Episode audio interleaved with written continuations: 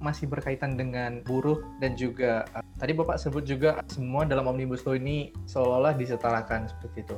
Nah, tapi masalah lain juga adalah bahwa uh, adanya dispersi dalam upah akhirnya menjadi salah satu aspek juga yang diperhatikan.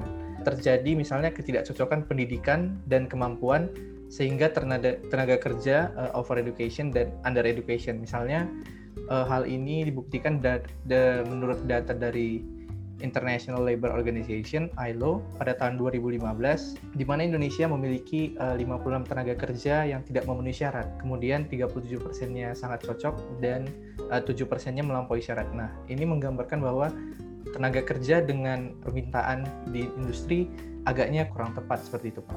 Mungkin sebagai alternatif dari kebijakan misalnya Omnibus Law, eh, menurut Bapak ada tidak preskripsi kebijakan seperti apa yang dibayangkan oleh Bapak yang berpotensi untuk utilize skilled labor dan buruh murah secara optimal namun pada saat yang bersamaan juga menempatkan buruh ini secara egaliter. Agar agar kasus dispersi pendapatan ini tidak lagi menjadi permasalahan di Indonesia. Mungkin seperti itu Pak. Peluangnya ada ya eh, meskipun harus kita kejar ya. Saya melihat kalau misalnya perjuangan untuk menggugat undang-undang ini pada akhirnya nanti kandas di Mahkamah Konstitusi, salah satu peluang yang bisa kita kejar adalah pada sisi sebetulnya sektoral ya, yang tadi saya sebut vertikal itu. Dan ini nanti bergantung pada aturan-aturan turunan dari Undang-Undang 11 2020. Kan nanti akan ada perpres, uh, mungkin juga peraturan pemerintah, peraturan menteri. Dalam hemat saya nanti kalau kita masih peduli untuk eh, kesejahteraan buruh, bagaimana mereka juga menyesuaikan diri dengan perubahan persyaratan keterampilan dan skill dan dan seterusnya ya maka yang patut menjadi bahan mungkin kajian kalau kita bicara kajian ya atau advokasi kalau kita bicara misalnya teman-teman yang nanti mengadvokasi mendampingi para buruh itu adalah itu tadi yang saya sebut sektoral. Jadi kalau kita bicara industri pasti di Kementerian Perindustrian ya. Itulah sasaran uh, atau semacam peluang yang harus kita kejar di di sana apa yang harus dikejar? Yang harus dikejar adalah roadmap. Jadi roadmapnya apa? Peta jalan dari industri itu apa? Dari sisi pemerintah maupun um, industri atau pemangku kepentingan yang lain apa roadmap untuk misalnya industri tekstil? Industri tekstil kita ini mau dikemanakan? Nah itu kan ada yang yang mengatur ini sebetulnya yang leading sektornya itu kan Kementerian Perindustrian. Nanti ada Direktur Jenderal, ada Direktur yang mengurusi soal tekstil di sana. Kita kejar apa yang mereka bayangkan 5 atau 10 tahun mendatang. Peta jalan dari industri tekstil kita seperti apa. Meskipun sebetulnya terlambat ya melakukan karena seharusnya kalau kita menggunakan Cina sebagai referensi, Cina sudah melakukannya sejak bergabung dengan WTO, tadi yang saya sebut 2001. Mereka sudah punya map, sudah punya peta per industri, per sektor. Maunya ke mana, ada target-target yang mau dicapai. Nah, kita ini belum um, dan undang-undang omnibus law ini semakin menambah kacau persoalan ini. Karena kemudian antar pemangku kepentingan menjadi kemudian sekarang back to square one dalam soal roadmap ini.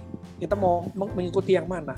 Tadi saya ambil contoh tekstil karena tekstil punya peluang untuk upgrading ke mata rantai yang berikutnya dari tekstil. Misalnya industri fashion kan itu selama ini tidak pernah dibayang dipikirkan ya. Industri fashion kita berkembang cukup pesat melalui skema ekonomi kreatif.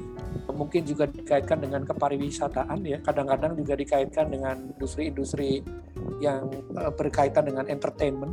Tetapi selama ini kita nggak punya peta bagaimana mengkoneksikan industri ini dengan tekstil gitu yang menjadi bahan bakunya. Dan nantinya buruhnya ya. Buruhnya nanti mau dikemanakan? Kalau misalnya nanti uh, industri ini akan berpindah ke mata rantai fashion itu nanti kaitannya dengan uh, vokasinya ya dengan dunia yang mensuplai buruhnya. Apakah SMK tekstil nanti perlu dipercanggih dengan membuat kurikulum yang nanti ujungnya adalah fashion. Tidak lagi hanya uh, menghasilkan garmen begitu garmen ini mungkin bahan baku tetapi yang diperlukan dari industri fashion kan nanti soal-soal yang berkaitan dengan inovasi produk ya inovasi uh, bahan bakunya itu mana yang fashioner, uh, fashion designer perlukan untuk menghasilkan produk yang punya nilai tambah. Bahan baku yang kayak apa? Misalnya ada nggak uh, bahan baku alam yang ada di sekitar kita yang bisa dicampur dengan bahan baku kimia yang ada dan kemudian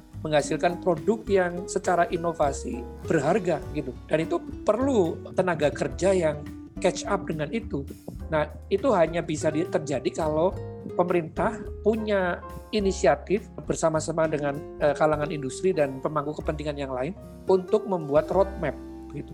Kapan kita berpindah ke sana? Sama juga nanti kalau kita bicara soal misalnya um, industri jasa ya.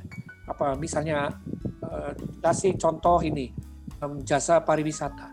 Pariwisata kita mau dikemanakan? Roadmapnya seperti apa? Apakah kita mau mengandalkan uh, misalnya craft ya, handicraft kalau itu yang mau kita andalkan, supply tenaga kerjanya apa yang diperlukan? Kan kita tidak bisa selamanya mengandalkan handicraft yang uh, mengandalkan teknologi yang rendah gitu.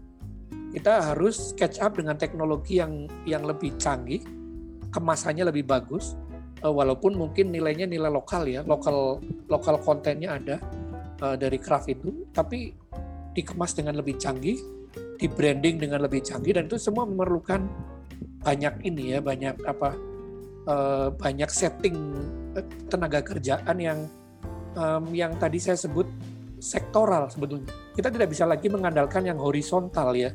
Kita perlu yang lebih vertikal dalam mengatur ini. Dan itulah yang harus kita kejar. Um, saya termasuk yang uh, mungkin optimis dalam soal ini.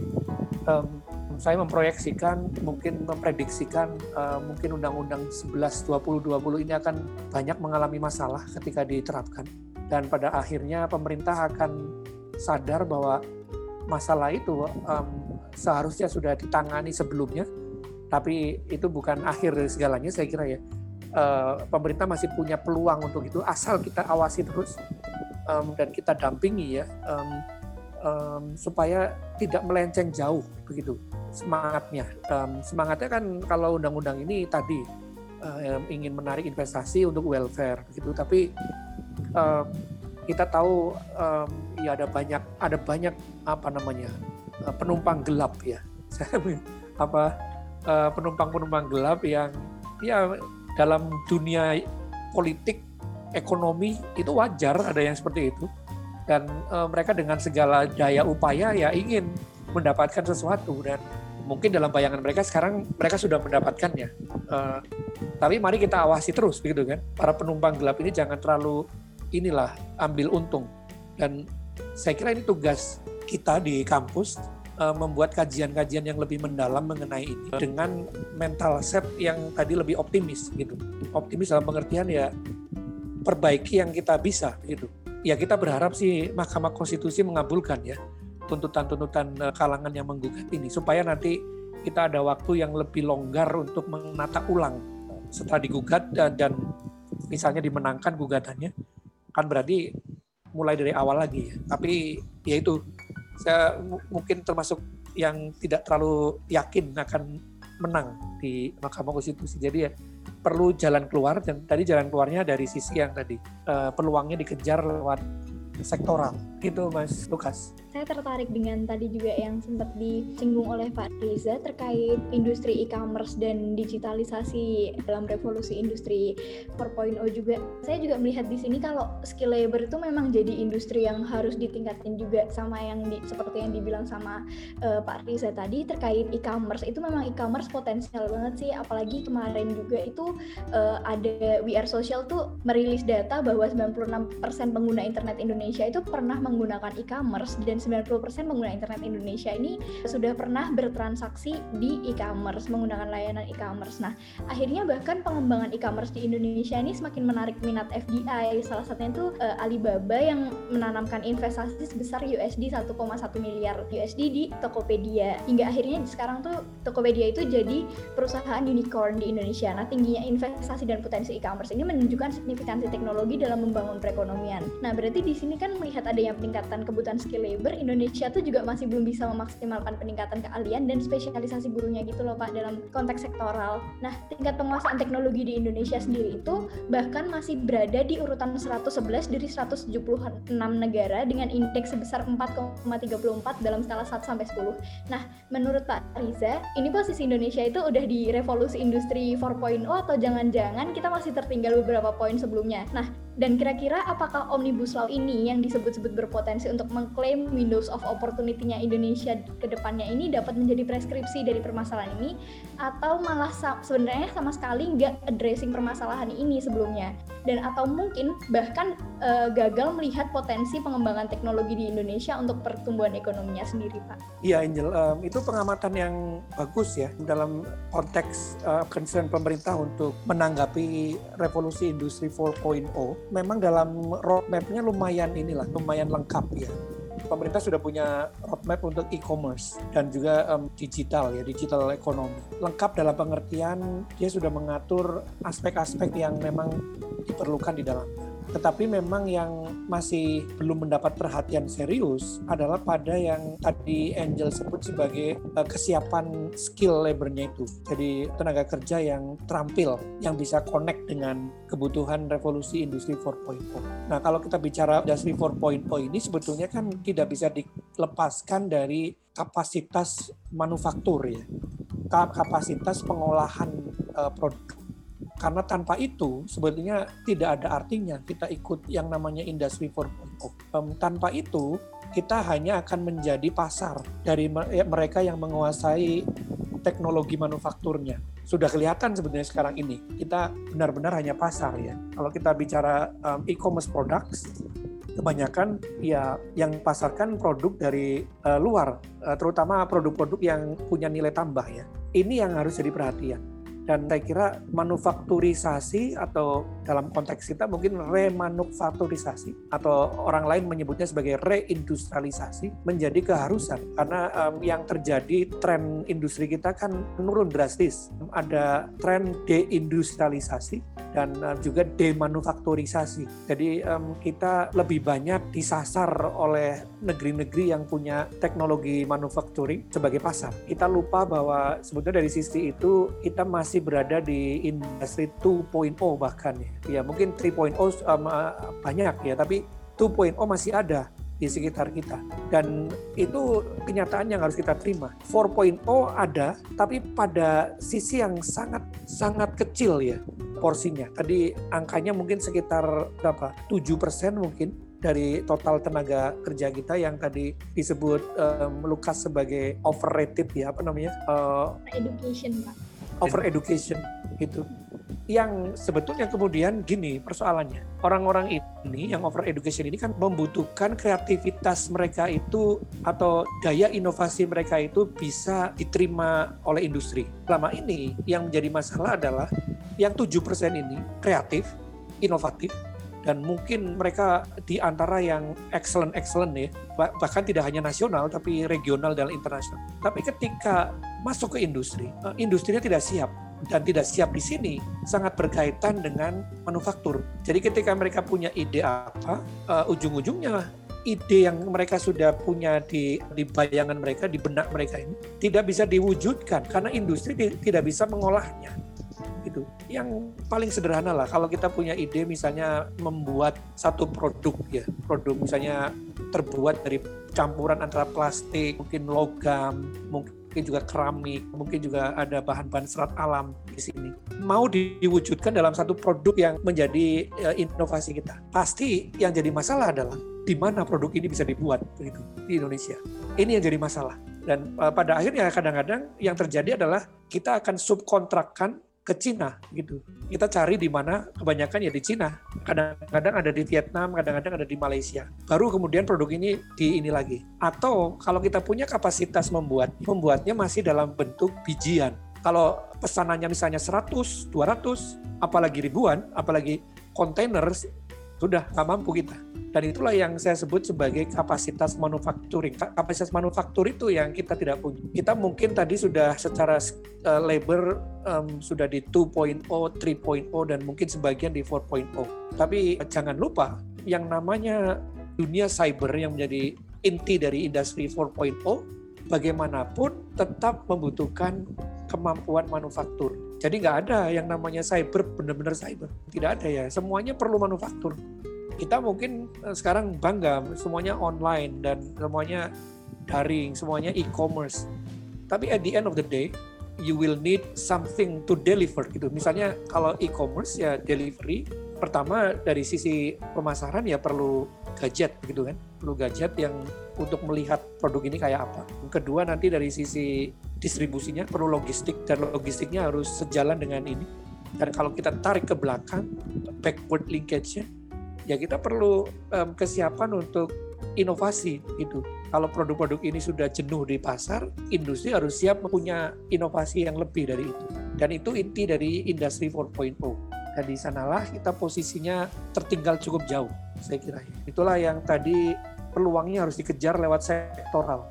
Saya kira teman-teman yang fokus di sini nanti bisa mungkin lebih banyak uh, membuat link dengan Menteri Pariwisata. Siapa namanya? Wisnu Tama, Pak. Wisnu, Wisnu Tama. Wisnu Tama yang sekarang juga menjadi pariwisata dan ekonomi kreatif ya. Dan Kominfo dua leading sectors inilah yang harus jadi perhatian dan kita kalau kita bicara advokasi kita kawal apa yang mereka lakukan. Jangan segan-segan untuk mengkritik apa yang mereka hasilkan sekarang ini.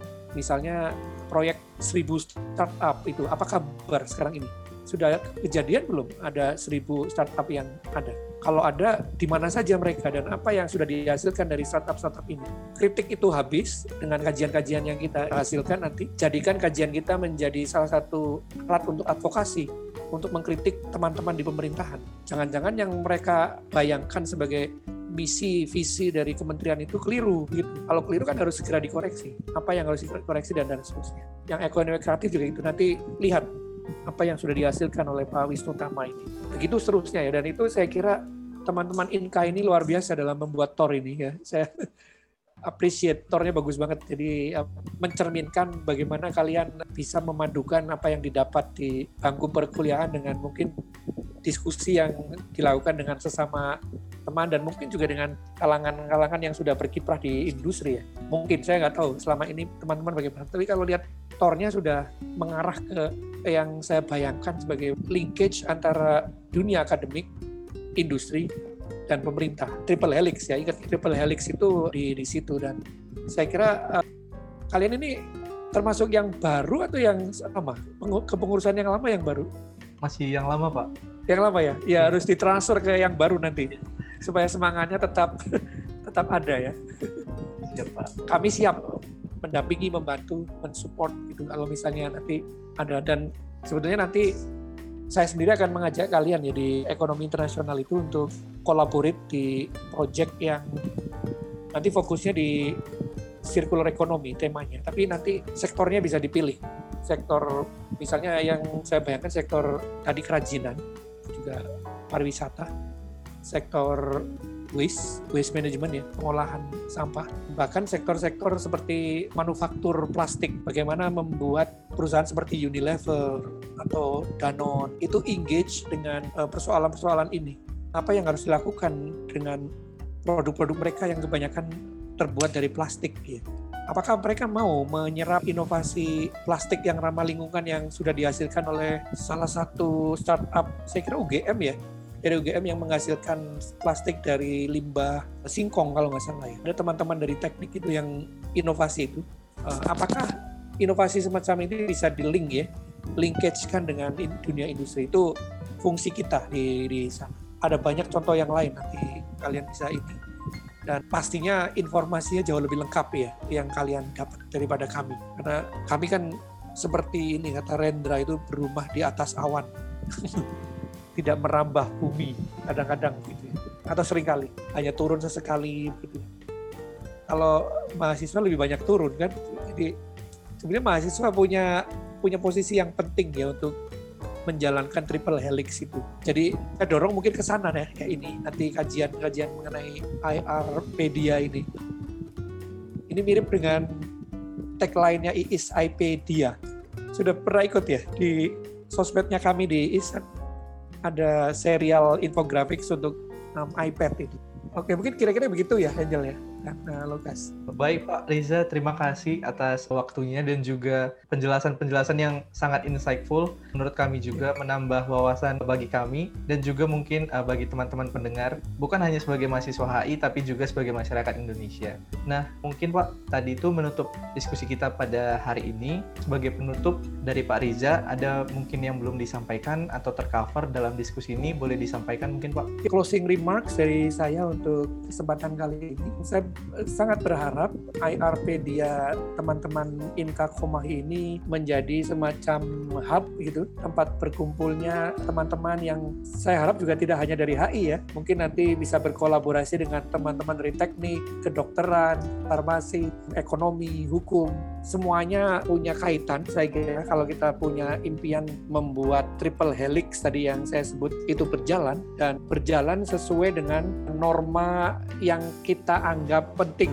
untuk mewujudkan masyarakat sipil yang civilized. Ya namanya aja sipil ya harus civilized and and peaceful. Um, itu yang penting kan sesuai dengan tagline-nya HUGM towards a civilized and peaceful global society. Dan itu sangat nyambung dengan itu. Sumbangan kita sebagai orang yang mempelajari dimensi-dimensi ekonomi dari hubungan internasional adalah memastikan bahwa yang dilakukan oleh pelaku industri oleh para perancang kebijakan dan kita-kita yang ada di dunia kampus itu saling mengisi sejalan uh, dan mengikuti norma-norma yang diakui secara universal gitu. Dan lebih tepatnya norma itu adalah norma kemanusiaan, norma welfare dan juga norma planetari gitu. Norma-norma yang menghargai bumi di mana kita tinggal. Itu ya. Jadi semoga Airpedia Inka Komahi bisa menjadi bagian dari gerakan itu. Terima kasih.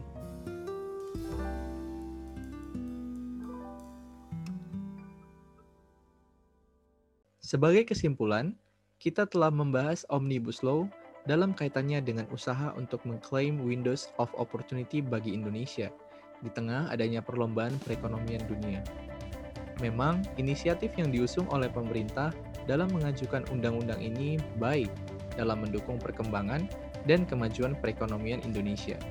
Namun, sesuai dengan yang telah kita diskusikan dalam kesempatan kali ini, Omnibus Law tidak terlepas dari adanya kekurangan seperti masalah lingkungan dan juga masalah teknis seperti menyesuaikan tenaga kerja dengan kebutuhan industri dalam vertical provision atau sektoral. Selain itu, perkembangan teknologi digital seharusnya menjadi peluang bagi Indonesia dalam meningkatkan perekonomiannya. Salah satunya dalam industri e-commerce dan juga otomotif.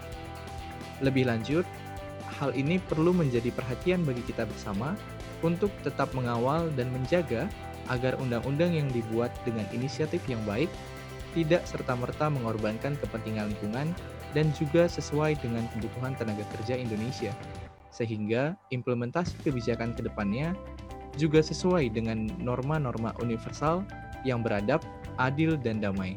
Jadi, dalam episode kali ini kita telah mendengar pendapat dari Pak Riza mengenai Omnibus Law dan juga dalam usaha Indonesia untuk mengklaim Windows of Opportunity-nya. Semoga harapan Pak Riza dalam pengawalan Omnibus Law melalui kajian ilmiah dapat kita realisasikan bersama. Dan semoga teman-teman yang mendengarkan podcast ini juga mendapatkan insight dan pengetahuan yang bermanfaat ke depannya ya dari podcast episode kali ini. Terima kasih telah mendengarkan dan sampai jumpa lagi di podcast episode berikutnya.